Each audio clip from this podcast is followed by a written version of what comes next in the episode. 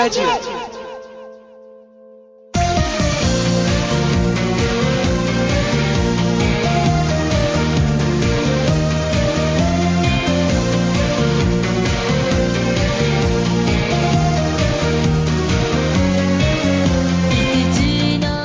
トムトムネットラジオ第2回目始まってしまいました。始まってしまいました。始まりました。はい、この番組は、よろずサークルトムトムカンパニーズに所属する、文月ジュライの二人が、日常の出来事やオタクな話題などを、のんびりまったりと語る、ポッドキャスト番組となっております。ということで、はい、えー、文月ジュライ L です。R でそして今回はゲストをお迎えしております。す。ゲストゲスト。声こんばんは。をどうぞ。こんばんは。は い山田かな子です。はい、山田花子さんです。どよろしくお願いします。まあ、山田花子さんといっても、あの、吉本の芸人のよ山田花子さんではありません。違うで漢字が違います。えー、まあ、山田花子さんをざっくりと説明しますと、まあ、よろずサークルトムトムカンパニーズの会員さんです。はーす。はい、さんです。い。まあね、リスナーさんの中には、なんだ、ミチかよと思われる方もいるかもしれませんけども、実は我々も今日初めて お声を聞きました。まあまあ、そんな感じだよね。ですね。はい。なんで、ネットといいますか、スカイプを通じて、ちょっと絡んでもらったんで、よかったら出演してもらえますかって声をかけたところ、私なんかでいいんですか？みたいな感じでね、お返事をくださったので、まあ、そこからゲスト出演を依頼して、トントン拍子に話が進んだっていう感じで、ねはい、現在に至るって感じなんですけど。ゲストなんてそんな。すいません、すいませんっいて感じ。えいえいえいえ。愛の手出して考えていただいて。ラジオ的にね、ゲストって言ってますけども、便宜上ゲストと言ってますけども、まあ、あの、普通のおしゃべりに加わってもらってるという感じで、は いまあ、軽く考えてもらったらいいと思います。この番組は、まあ、先ほども言いましたように、のんびりまったりと撮っていきたいと思いますので。というわけで、今回はよろしくお願いいたします。お願いしまでは、始めていきます。トムトムネットラジオ。この番組は、JDCA、日本同人サークル連盟の応援のもと、よろずサークル、トムトムカンパニーズの制作でお送りいたします。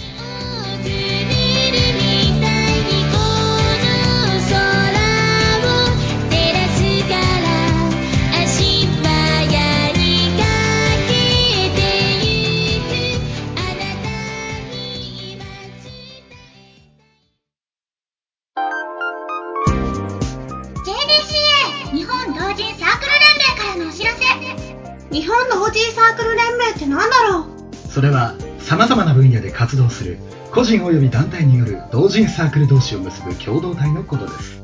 年2回発行される合同開始ギルドミックスやイベント活動またインターネットを介しての情報交換などサークルの枠を超えて幅広い交流活動を行っています。また、同人ライフのお悩み相談や IT サポートなどにも対応し、安心サービスも充実。JDCA では随時加盟サークル様を募集しています詳しくは http://www.jdca-net.com まで。各サークル様のごアクセスお待ちしています。JDCA からのお知らせでした。トムトムネットラジオ。というわけで、トムラジ第2回目の配信ですけれども。えー今回ゲストにお迎えしました、えー、山田花子さん、えートムトムカンパニーズの会員ナンバー137番ということで、はい。はい。結構ね、新しめの会員あさんなんですけれども。おあれ？今のとこ、あれ？私、一番新しいままですか？ままですかね。うー。最近はね、あの、個人情報保護なんちゃらとかっていうやつで、雑誌とかでもう会員募集ができなくなってしまっそうましたのでなんですか。はい。昔はあの、雑誌とかで会員募集とかできてたんですえええええ最近はだから住所とかを載せれないので、ええええええうん、あの、インターネットのホームページのアドレスしか載せれないんですよ。ああ、そうなんですか。なのでそういうのが絡んでんだ。そうそうそうそう、募集をするときも、まあ、ペンネームと、ホームページのアドレスだけ載せて、で、ホームページを見て入ってくださいっていう。感じなんですよね。なんで一応便宜上、トムトムカンパニーズでも、ホームページは作ってるんですけども。うんなかなか入会までには至らないっていうのが、あの、昔はほら、80円切って同風の上っていうことで、はいはいはいはい。ね、あの、やりとりはできてたんですけども、最近はもう、そこに至るまでのステップがめんどくさいんで。そうなんです、そうなんだから個人情報がやり取りできないから、なんかインターネット上で、ええその、ペンネームとか、そういうので、やり取りして、徐々に、まあじゃあ解放送りますんで住所を教教えてくださいとか、そういう段階に踏まい、踏んでいかないといけないんですけど、えうえんなかなかその、えー個人情報をさらさないといけないんだったらやめとこうかな、みたいな。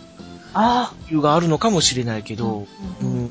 問い合わせとかはちょこちょこ来るんですけど、そうなんですね。入会までには至ってないのが現状なんですけど、でも、あのー JDCA の方に加盟してるあのーファンタジークラブさんとか、ええなんか毎回毎回すごい会員さん入ってますよそう、ね。そうですよね。あ、また新しい人？みたいな。うーんかね、え、どうやって募集されてるんだろうとか、ネットだけかな？ネットだけであんだけ集まってくんのかな？みたいな。あれじゃないですか、やっぱ、う、あの、ね、う売ったり買ったりとかする場所とか、ああ、はいはい。してる方とかが多いんじゃないですかね。イベントとかに、ね、イベントとか。なんですかね。あの、エンジェルカンパニーさんは、イベントとかよくされてるっていうのは聞くんですけど、ファンタジークラブさんどうなのかな？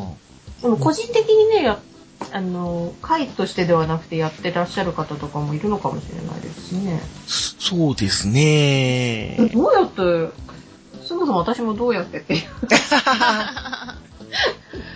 ね、もう、だいぶ前の話なんで、なんか、記憶が、おぼろげになってきてしまってますけども。まあね、うちのサークルは、もう比較的年齢層が高めということで、安心感があるんですけど、安心感私もうん まあ主婦層が多いっていうか。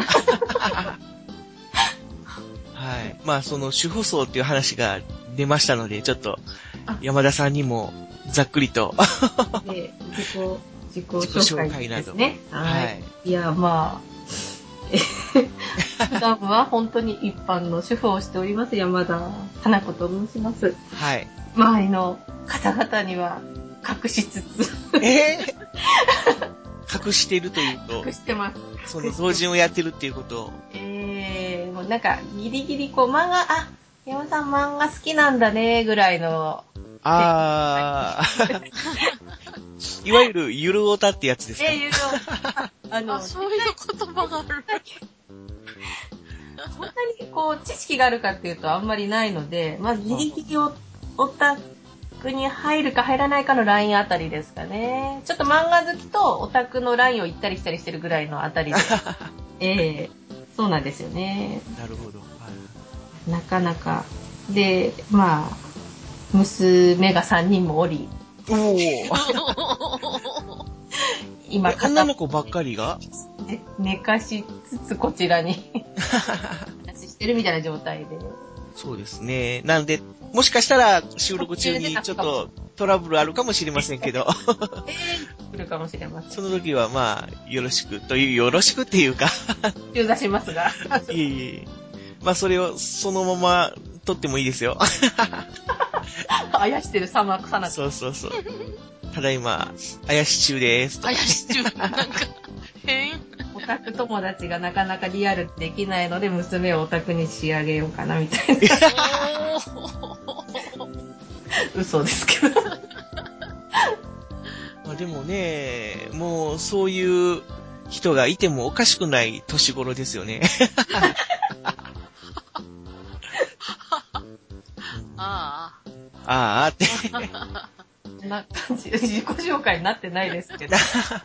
で、えー、山田さんも普段は、はいなんかそういうお仕事で絵を描かれていると言ってもいいんでしょうかね。うーん、どう、えー、えー、まあ、書く時もありますけど、そこがメインではないですよね。あ、そうですか。ですね。あの、うーん、どっちかというとデザインを少しやって、はいはい。マークアップって、あの、え、ホームページをつ作る、あの、タグを打つ方の仕事の方が割合が多いかもしれないですね。おあ。ー。えー、そこまで話していいのか？大丈夫だな？うん、大丈夫だ。まあ、あのお話できる範囲で結構ですので。隠さなすぎなのもどうなんでしょうねっていう。どうせじ大丈夫、大丈夫ですね。まあ、いわゆるウェブデザイナーみたいなあ感じそうです。ね。はああ、内職そ状態ですね。い。なるほど。はい。まあ、そんな山田花子さんなんですけども。あの、ツイッターのアイコンとか、あ、ね、なかなか、あの、そのデザイン性の高いアイコン書いて高くはない。いや、あの、なんかデザイン関係してんのかなーっていう感じの。高くもないですけど、まあ、あ、そうですか？そう言っていただけると嬉しいです。ありまあ、そっち系の人なんかなーとか思って見たんですけど。ああ、そうですね。もものすごくなんかこう、メガネから目がはみ出てるアイコンが、すごくちょっと気になってたんですけど。メガネがちっちゃいのをしてたんですね、これ書いた時にね。多あ、分そうなんですか。いわゆるあの、鼻メガネってやつですか？鼻、鼻メガネには年中なるんですけどね。鼻が低いのかな、どのメガネをかけても鼻メガネなんですよね。鼻メガネというと大村コーンさんね。あ、古いな。年齢がバレてしまうっていうのがね、安心感がやっぱりね。看板とかよくバス停のそばとかにね。そうそうそうそうそう。鉄の看板でな。難しいんだ。放浪看板。そうそうですよ。C は小さな巨人です。商品名言っちゃった。後で P 入れとこう。はい、えー、そんな感じですかね。いいのか？いいんだいいんだ。自己紹介になってなかった気がするけど。まあいいんだ。何か、こう、山田花子さんに、今、この機会に聞いてみたいこととかある ?R は。あ、あるですか？R さんは？ああ、もう用意してないよ。ええご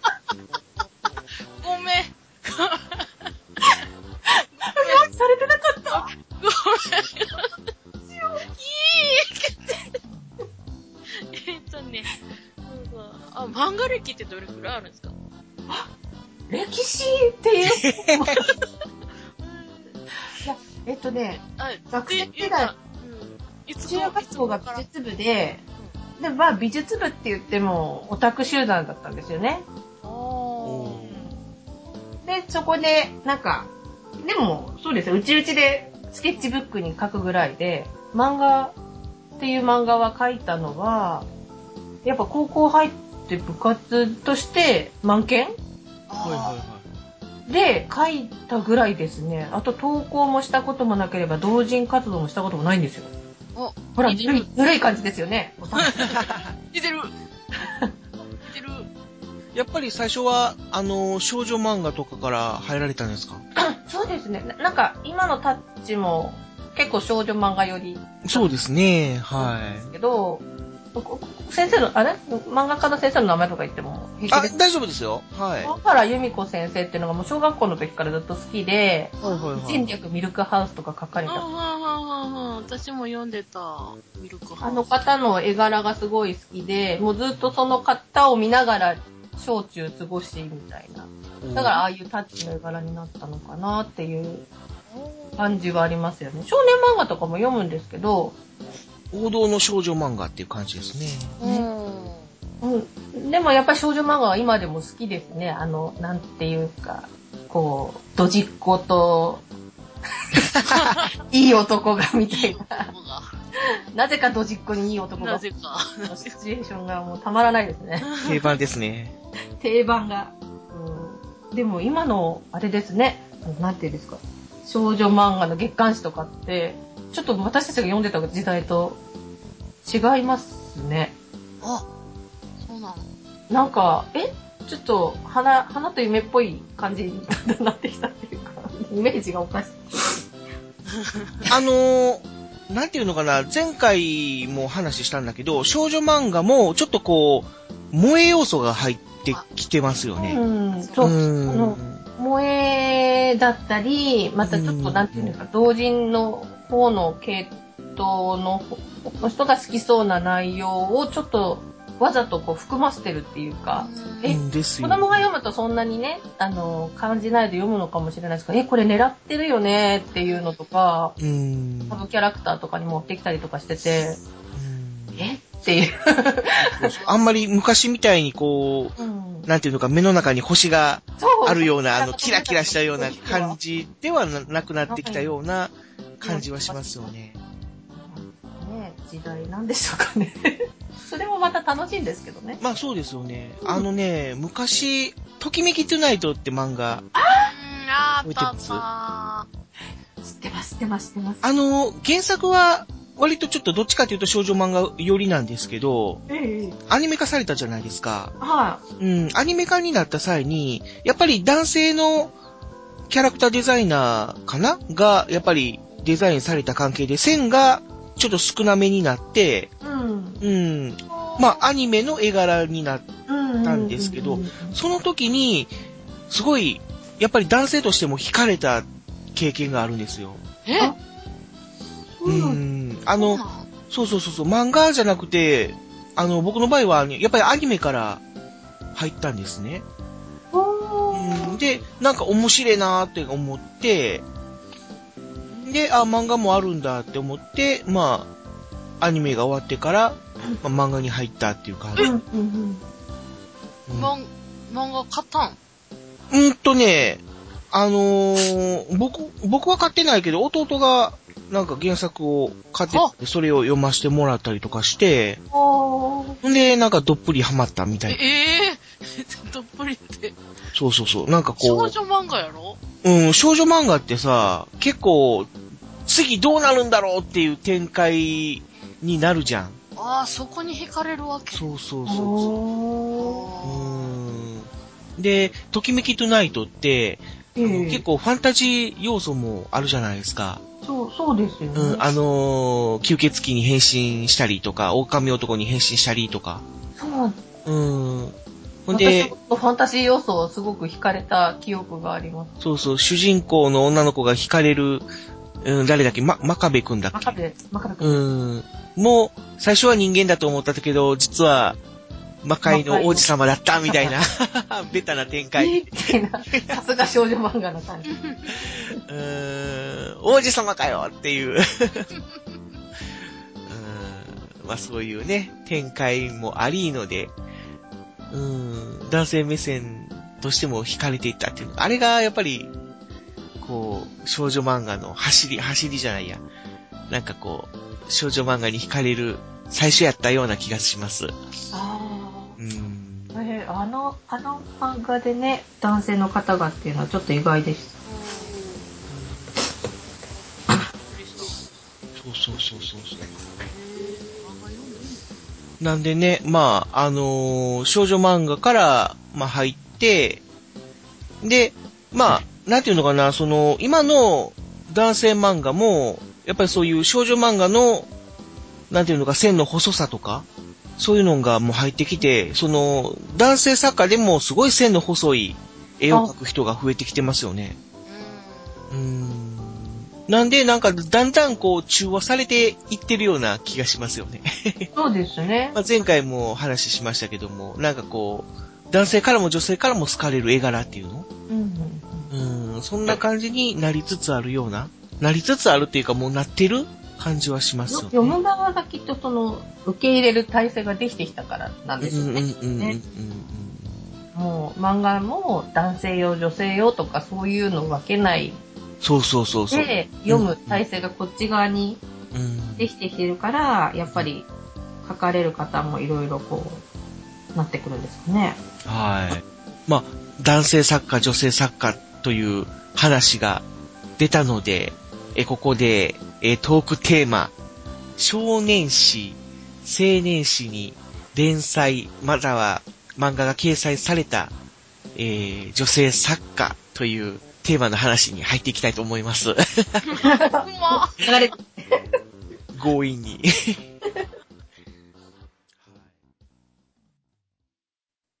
超よろずイラストサークルファンタジークラブ。会員様からの投稿による原稿をもとに2ヶ月に1回開放誌を発行。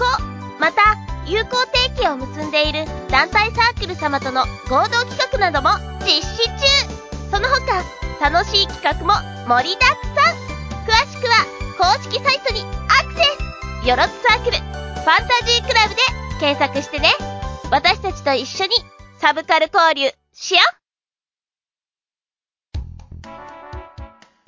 まあ、皆さんは印象に残っている、その少年誌、青年誌に漫画を寄稿している女性作家と言って思いつく方っておられますか？山田さんどうですか？あ、いや、うーん、パッと頭に浮かんだのは、やっぱりあの、はいはい。高橋留美子先生。そこが一番に浮かんだんですよね。私もそうだ。うん、もうずっと、あんまり、こう、進出してない時代からずっと書かれてたっていう。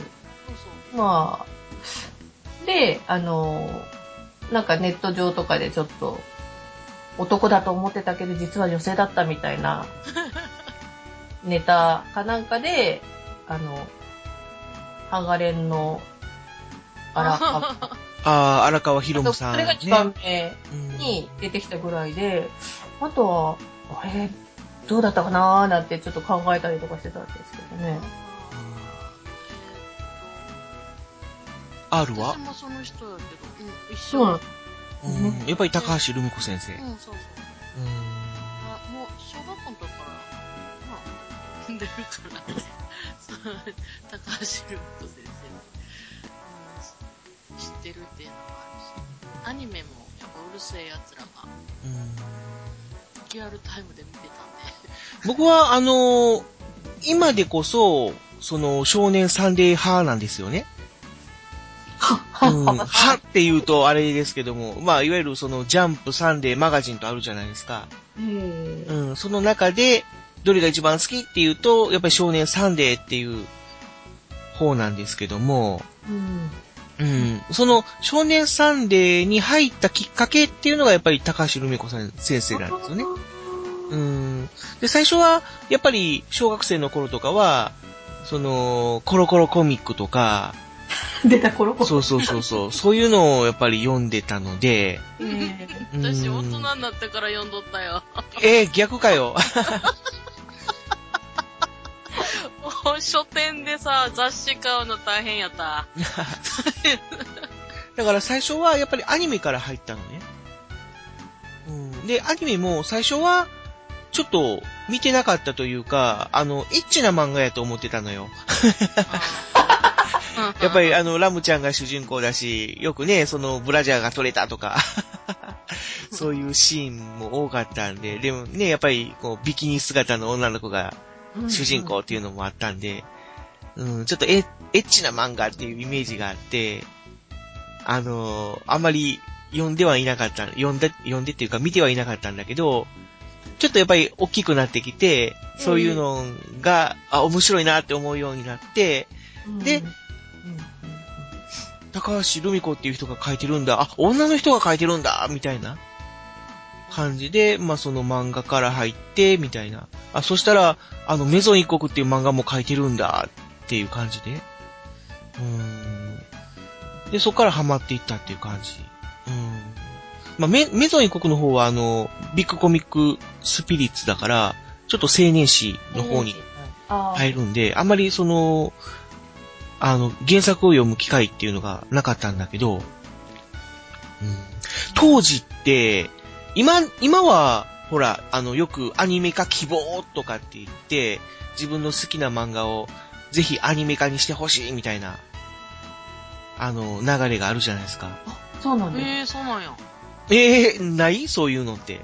最近漫画雑誌も出ないかあ、そなんかう。もう、漫漫画でちょこっと売れればもうすぐテレビでみたいなうん、うん、ありますよね。うん感じはあるなと思ってたんですその当時はね、逆にアニメ化にするなっていう人が多くて、あ、そうなんだ。うん、あ、やっぱイメージが変わっちゃう。そうそうそうそう。昔は、あの、やっぱりアニメ化になると、絵柄も変わるし、うんうん。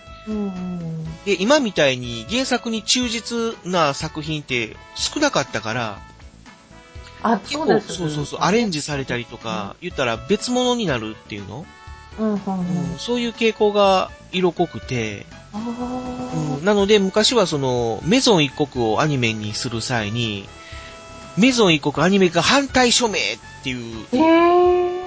うん、する人がね、結構多かった。うんで、その流れで、まあ、うるせえ奴らの後番組としてメゾン一国がアニメ化されて、うん、で、その際にもう、あの、やっぱり最初のうちは、すごく、その、原作のイメージが、イメージがって言って叩かれて、えー、あ、そうだったんです。うん、そうそうそう。それで、メゾン一国のアニメって後半は、あの、すごい原作寄りになっちゃったんですよ。おー最初の頃はやっぱりうるせえ奴らの後番組っていうことで、うん、その作風がすごくうるせえ奴らに近かったのね。うん、ドタバタギャグ、ギャグとまではいかないまでも、すごくコミカルなうんうん。のがあったんだけど、後半はもうすごくもう、五代くんと京子さんの恋愛っていうのが、こう、しっとりと描かれるような感あ、じ。しっとりと。あ、そうなんだ。それはそれでちょっと、あれ？って思ったんだけどね、当時は。うん、ちょっとこう、極端かなっていう。いや、そう、そうじゃなくて、みたいな。コミカルな部分はあってもいいんだけど、みたいな。うーん。あ、そんなこともあるんですね。で、あれなんですかね、あの、原作の高橋先生って何も言わないんですかね？あ、あのね、高橋留美子先生は結構すごい寛容な人で、えあー、もう、どうぞどうぞっていう人なのよ。うん。逆に、あのーその、足立みつる先生うんはいはい。が、あの、タッチがアニメ化されるまでは、すごく自分の作品をアニメにすると、イメージが崩されるからっていうことで、アニメ化を拒否されてたとかっていう話をちょっと聞いてて。うーん。あの、タッチじゃないや。えーと、みゆきか。うん。みゆきの時に、ちょっとこう、イメージと合わなかったみたいな。おうんー。で、しかも作品途中で打ち切りというか、原作の途中で、うーん、まあ人気がなかったからかどうかわかんないけど、原作の途中でもうバサッと切れたっていうアニメがね、話の途中で終わったっていう感じ。で、それからしばらく、まあ自分の作品をアニメ化するのに否定的やったみたいなんですけど、まあ噂ですけどね。あ、そうなんですね。うんで、タッチをアニメ化する際に、あの、原作に忠実にアニメ化しますっていう約束。約束と言いますか、うん、話をされて、で、まあ、原作に忠実に描いていただけるんであればっていうことでアニメ化を OK して、あ、そうなんですね。で、もう原作に沿った形でアニメが進んでいく。でも、まあ、ただ、そのラストシーンはちょっと原作と雰囲気が若干変わってますけどね。まあ、テレビ的な効果とかもいろいろあるそうそうそうそう漫画とやっぱり表現強くなっていっちゃうんですよね。まあ、全く違うわけじゃないんですけど、うん結構アニメの独特の雰囲気で終わったっていう感じはしましたけど、まあ、基本原作に沿った流れで進み進みましたからね。あ、そうん。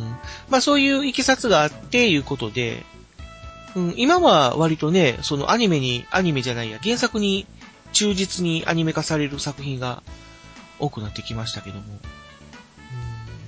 まあまあまあ、ちょっと高橋留美子さん先生で、いつまでも止まっとくのももったいないんで、他の作家さんをちょっと上げていきたいと思いますけども。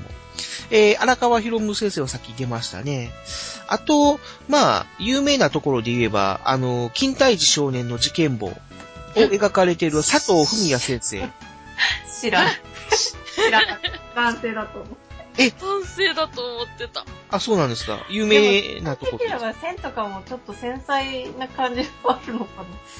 ああ、そうですか。ああ、そうなんや。あとは、荒川アンダーザブリッジとか戦闘兄さんっていう漫画を描かれている中村光先生？光でいいのかなこれ。うん。も女性ですし、えー、青のエクソシストの加藤和恵さんとか、家庭教ヒットマンリボーンっていう漫画を描かれている天野明先生はあ、はあ。もうあ、でも、女性だという噂が。そんな感じがする。そんな感じがする。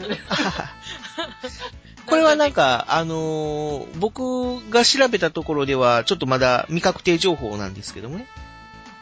女性ではないかっていう感じなんですけど。なんかキャラの作り込み方がなんか女性っぽくないかまあでも、最近はでもわかんないよね。男性でも女性っぽい絵を描く人多いし。な。っていうかなんかあの、まあこの間のその萌えポイントみたいな話になるけどさ。うん。うん。なんかその、でもどうなんだろうこの、天野先生の絵柄って、萌えキャラなのかな？いや、萌えキャラとかそんなんじゃなくって、うん、萌えポイントかな。あー結構でも女性不安多いよね。うん、そうそう、女性ファン多いよね。う ちの友達もそそれで書いてる子おるわ。最近はあの、サイコパスっていうアニメのキャラクター原原案もされてますけど。うん。あとは、えー、結界師っていう漫画を描かれてた、アニメにもなったね、あの、結界師っていう漫画を描かれてた、田辺イエロー先生。えうん。あ、あれは、どん、原作はどこで？雑誌。サンデーサンデー。え、サンデー、あ、うんサンデけ結界師はもう終わったんだけど、今、終末のラフターっていう漫画を描かれてますけどね。ー。うん。あとは、えー、ジャンプで連載されてた D グレイマンっていう漫画を描かれてた、ほうほうえー、星野 K 先生っていうのかな？カツラ、カツラと書いて K と読む。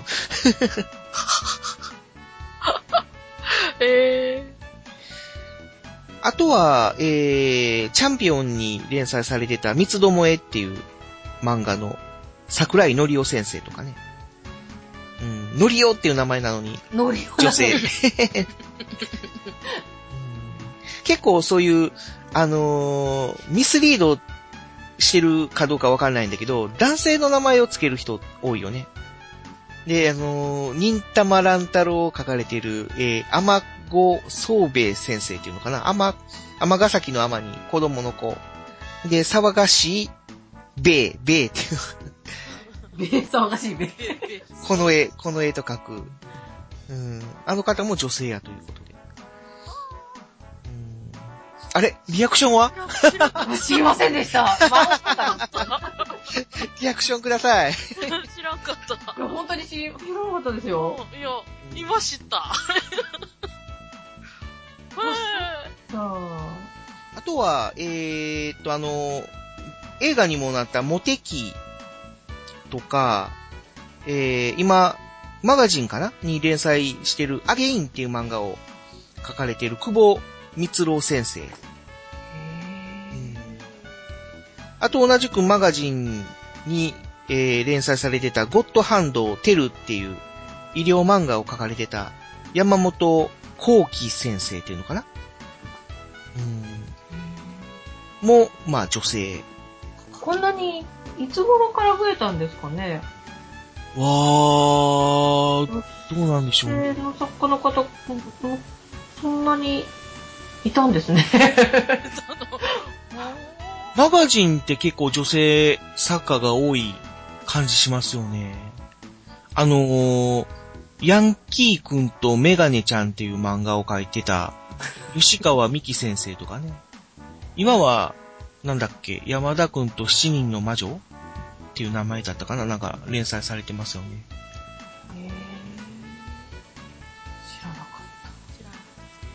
あとは、あのー、最遊記っていう漫画、あ、うんうん。あーそれ言おうと思って。最も遊ぶ印と書くあの最遊記を書かれてた、えー、峰倉和也先生。うーん。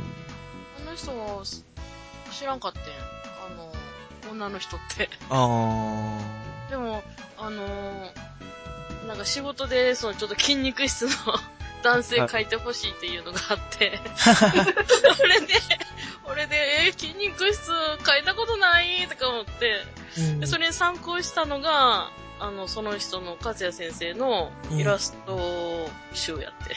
おー。で、なんか見てたらなんかね、同人やってたみたい。これ、あ？あの、あれなんやけど、なんかその、同人やってた頃のその、イラストなんかもあって、うーん。うん、あの、バッジとか。うーんうん。で、そんな、見てたら、あれなんか女性っぽいなとか思って。うーんうん。ねもうひょっとしたら、女性なのかなえー本当に女性でした。女性だった。びっくりした。女性なんですね。うん、びっくりした。あとは、ローゼンメイデン書いてるピーチピット先生。えあの人女性だったの？あな、でも線が細いなとは思ってた。それは逆に全然、あれ？そう、あれ？あ、そうか、そうなんだ。せん、そっか。ゴーゼンメイデンは、少年誌、あれ？どこ？あれ、あれなんですよ。あれ、守護キャラも書いてましたよね。あそうそうそうあっちから入ったんで、普通に少女漫画の作家の方だと思ってたんですよ。ピーチピット先生はね。うん。私最初、ピーチピット先生の作品見たのが、あれだ、あの、えっと、ディアーズ。知ってる？あ、知らないです。うん。えっと少年誌。あ、そうなんですね。ピーチピット先生っていうのは、その、ユニットなんだってね。あ、そうなんだ。うん。えー、仙道万里っていう人と、エバラ渋子っていう人の二人で構成されるう女性漫画ユニットって書いてるね。うん。千葉県出身だって。お、あらま 地元じゃないですか。地元だ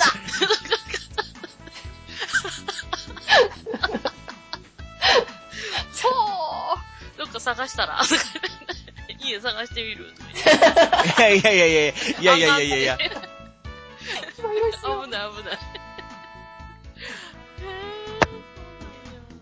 あと、えーっと、いちご100%っていうジャンプで連載されてた漫画の、お川下水木先生っていうのかな？うん。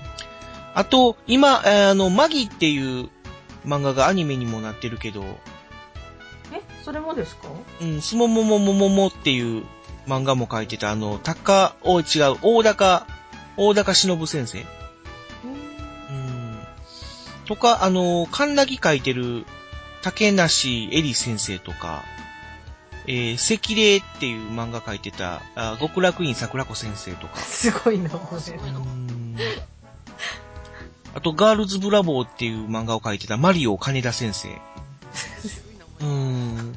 サキっていう麻雀漫画書いてる小林律先生。あ、リツ先生って女性だったうん、女性なんだって。えうんリ。ツ先生ってなんかフラッシュのあれで出てなかったっけあ、違う。知らん。あとはもうギャグ漫画系で言えば、あのージャングルはいつも晴れのちぐーっていう漫画書いてた金田一蓮十郎先生。あ、レンジュロって。すごい名前。名前ですね。なんか、女に思えた。ええー、そうなんや。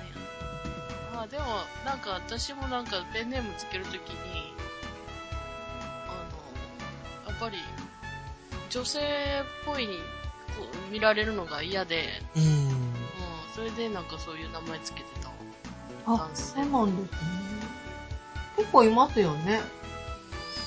もうだってあげたらキリがないぐらいあるよ。うん。虫師っていう書いてた漆原祐希先生っていうのかな。もうなんか女性じゃないかっていう。あ、情報がない。うんなんかね、今のところその、詳細不明って書いてあるけど。へー。本当かなどうなんですうん。か？へー。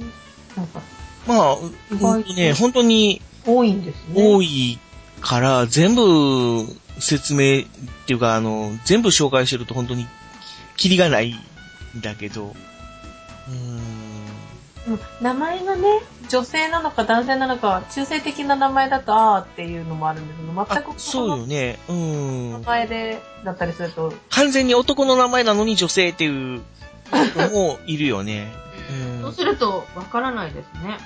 ホイッスルっていうサッカー漫画書いてたあの、樋口大輔先生とかね。ああそこ？樋口大輔っていう名前なのに 女性。しかも、しかもサッカー漫画書いてるのに女性で。も最近そういうスポーツ漫画でも、すごいちょっとこういう線が細い、可愛い絵柄を描く人も増えてきてるよね。うん、昔みたいに、昭和の、昭和時代みたいにあの泥臭い絵柄じゃないっていう。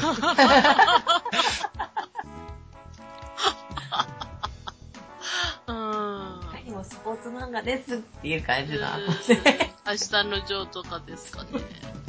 線が太い感でも最近は、女性でも泥臭い絵柄描こうと思えば描けるよなーっていうのがあって。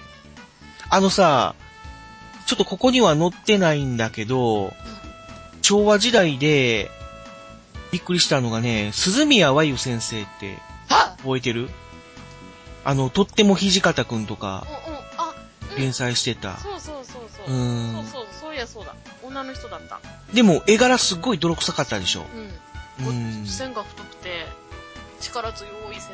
そうそうそう。で、しかもこの鈴宮和由っていう名前を読み方を変えると、あの、かず、和幸、和則とも読めるっていう。じ。はうん、この人も、すごく絵柄が泥臭かったっていうか、もう、少年漫画っていう、いかにも少年漫画っていう絵柄で、うん。で、え、この人女性やったのって思った最初っていうのかな。走りの先生やったような記憶があるね。そう。うんえ、鈴宮和由なんで知って先生今50歳なんだ。あ、俺、うわー もう、あ、もうそ、そんなお年なんだ。自分らがっ まあ、まあ、そりゃそうなんだけど。そっか月、月日がた経つのって早いな。やめよう。なんか冷めてしまいそう。なんか急に現実に引き戻されて引き戻される。なんかちょっと辛い。まあ、ざっくりと紹介してきましたけれども。はい。うーん。まあね、他にもいろいろあって、え、なんであの人紹介せえへんのっていう人もいるかもしれませんけども、うん、すいません、ちょっともうお時間が来てしまったということで、はい。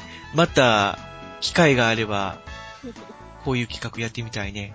っていうか逆に、今度は、女性やと思ってたら実は男性やったっていう作家さんとかも、女性に比べると圧倒的に少ないとは思うけど、うーん。意外が、意外性があるのか あの、パタリロ書いてる作家さんって、マヤミニオ先生？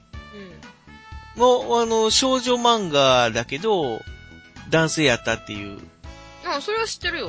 まあ、有名な話だけど、うん。うん、まあまあ、そういう、ねえ、えっ、と、少女漫画書いてるから女性やと思ってたら男性やったっていう人もおるかもしれへんし、そういう話題もしていけたらね。で、あと、今回紹介されなかった男性だと思ってたら女性だった作家。この人紹介してないぞっていう方がおられましたらお便りください。はい。はい。という感じでしたけれども、いかがでしたでしょうか？はい、じゃあこのままの流れでエンディング行きましょうか。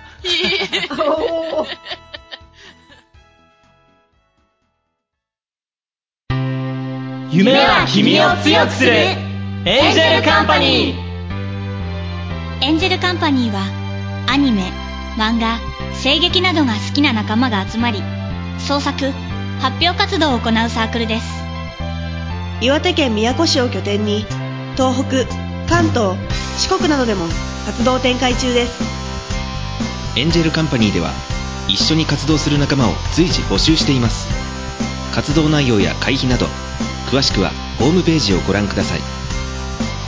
ホームページアドレスは http コロンスラッシュスラッシュ www.angel-company.net スラッシュです。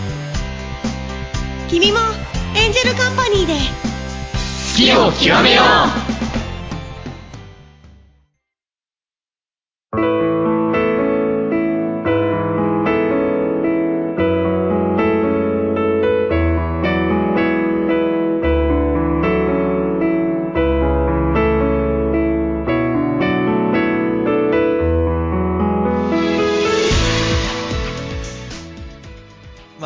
じで収録していきましたけども、えー、山田花子さんいかがでしたでしょうか？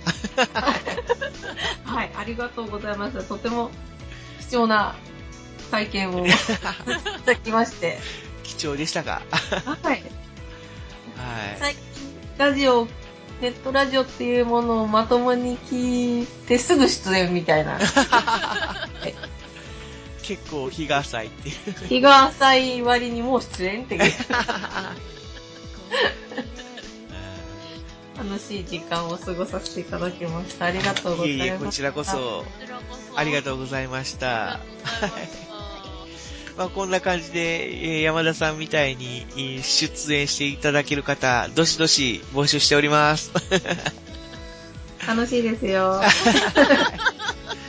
結構ね、あのー絵を描いてる方って、声出しは NG っていう方多いんで、そんなもんですか？わかんないんですけどもね、その、ちょっと私、おしゃべり苦手なんでとかいう。苦手です。うんうんあ僕も苦手です。苦手大関係苦手です。なんで、まあそんなに固く考えずに、まあ気さくな感じで、気楽な感じで、うん、もうスカイプ通じて電話するような感覚で喋ってもらえたらなと思います。はい。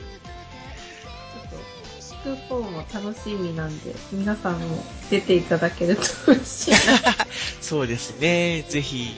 はい。あと、まあ、あのー全然サークルとは関係がなくても、まあ、こういう漫画を描いてる、同時にやってる、で、ちょっと出演してみたいな、私のサークル紹介してほしいなっていう方おられましたら、まあ、気軽に、えー、お便りないし、スカイプでもいいですんで、はい。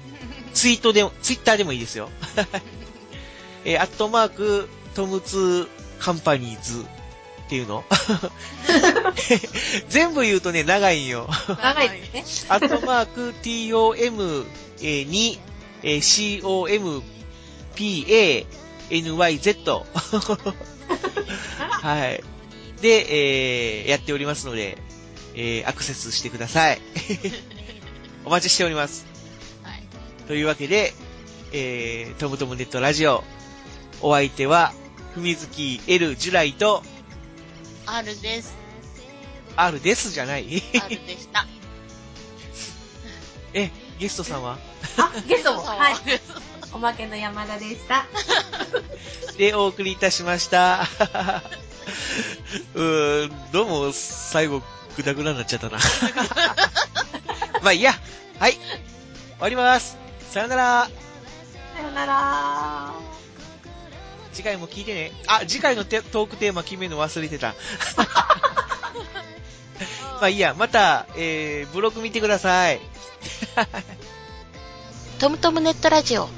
この番組は JDCA 日本同人サークル連盟の応援のもとよろずサークルトムトムカンパニーズの制作でお送りいたしました。